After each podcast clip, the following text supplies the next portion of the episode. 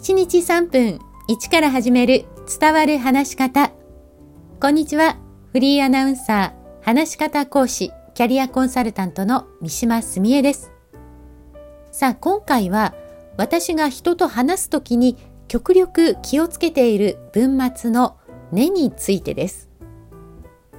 ラジオ番組を担当し始めた頃、なんとかですね、なんとかですよね、などのこの文末の最後にねというのを頻繁に使っていたようで先輩から指摘を受けたことがあります。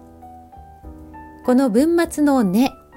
これがつくとどう聞こえるかというともしここにクエスチョンマークがついて、まあ、質問しているというふうにしていてもですねこれは相手に同意を求めている印象になるんです。また何とかということですよねという表現だと相手の考えを決めつけている印象が強くなります。いつだったか杉良太郎さんが運転免許証を自主返納された時記者会見をされていたんですね。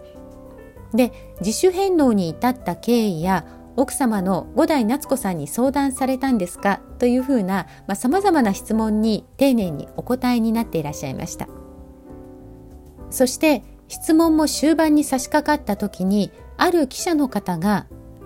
明日は我が身と思うことが一番大切ということですよねとおっしゃったんです。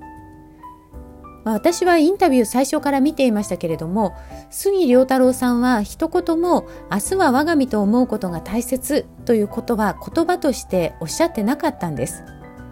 話の内容からすると、まあ、もしかしたらそれに似たことはあったかもしれません。ただ私はここでなんでこんな言い方質問になるんだろうとちょっと違和感を覚えたんです記者の方はニュースを見ている人に向けて明日は我が身というふうに考えてほしくてそういう表現になったんではないかと思うんですが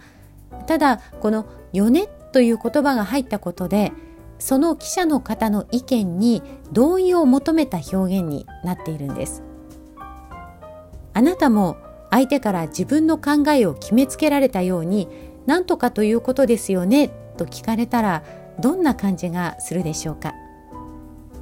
今回の明日は我が身に関してはまあ明日は我が身と思うことが一番大切ということでしょうかと聞けば押し付けや決めつけという印象は薄れます。できれば相手が言っていない言葉を聞き手が自分の視点で変換するよりも相手が言った言葉で聞き返した方が相手はより答えやすくなるんです。